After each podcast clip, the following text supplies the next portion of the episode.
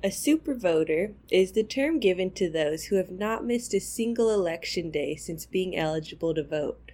They are sought out by candidates ahead of election time to assist in every step of the voting process through rallying their communities and helping voters to navigate the available resources, ensuring that everyone gets their vote out and voice heard. I was able to speak to registered Florida supervoter Dr. Katie Nall, who has not missed a single election since 18. Could you tell me what your definition of a supervoter is? Um, actually, I'd never heard the term before until a candidate for a Senate race drove way out of their way on a dirt road to our home that we had on five acres and knocked on our door at supper time and she said, I want to introduce you. I've been meeting with every super voter in the county. And I was like, What's a super voter? and she said, Well, we can see that you vote in every election. So that's all I know. So they scouted you out. Mm-hmm. Okay. And that's my understanding too. Candidates are really excited about super voters because the super voter can help their community to really start rallying to vote and know what to do. Yeah, you know the procedure, you know what needs to be done, when it needs to be done, you know, to double check things. Um, you encourage others to vote regardless of how they you feel like they might vote. Um, and I don't look at voting as a um, difficulty. I look at as a responsibility. That that is my responsibility as an American citizen. Is I have to vote. It's like your job, right? Mm. Could you tell me about your preparation process for each election? In addition to local coverage, um, I find that finding international coverage, especially for our national elections, it's interesting to find out how other countries view what we're doing, how we're doing, what impact we're making. Um, so I talk and listen to others. I read. Um, and one thing I read a lot that I don't know that a lot of people do this, I read the ballot a lot, um, especially when they have amendments, because the amendments can be worded so tricky, right? And um, I want to make sure I understand a yes, what a yes means, and I want to make sure I understand what a no means. I look at past histories. I don't pay attention a lot to promises, uh, especially when we're voting for an individual, because in our government, no one person can really drive everything. It's got to be a collaboration of things. So I'm interested in knowing how people collaborate with others because that's really what makes a difference. How do you see uh, the current 2020 election different from the past ones that have taken place in Florida? Mm, well, Florida always is a place um, where elections become controversial. Um, I mean, I remember back when we had the hanging chads and um, we have the late voters and, and we have a diverse population, which I'm excited about. Um, but the 2020 election, uh, especially, is, is, is different. Um, if you look historically, that about every hundred years, uh, things rotate around, and this is a time for change, uh, for big change. Um, and it may be even bigger than the election. There may be huge governmental changes. And who's going to be in charge of those governmental changes? Um, and I have friends who believe the only elections they vote in are judges. That's the only elections they'll vote in because they really believe that the judges determine the law and, and that that's, that's really what they follow.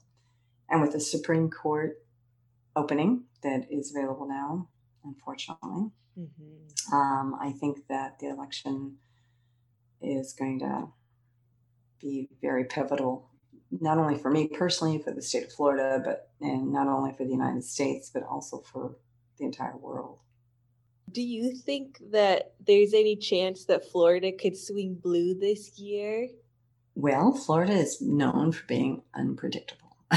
yes. um, and I guess there's always a chance. And as you know, uh, from day to day, things are changing. So who knows what's going to happen? Uh, Florida is a uh, has a large retirement population. The retirement population is the most active voting segment. I know I have a lot of friends who are millennials and younger who have said that they don't like any of the candidates, so they're not going to vote for anyone. And I have to explain to them that they're not marrying that person. they're just looking for the person that's going to cause the least amount of damage. And that although they may not agree with everyone on everything, uh, finding someone, finding a candidate that um, is the closest to your value system is going to be. And I think a lot of people did vote based on what was closest on their value system. And a lot of people were surprised mm. at how a lot of people value things.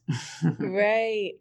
I, I'm still a visitor here, I feel like. So I'm observing just the Florida culture and mm-hmm. way of doing things. What aspect, I guess, of Florida culture do you think people are trying to preserve? Or do you think that they're ready for a change potentially?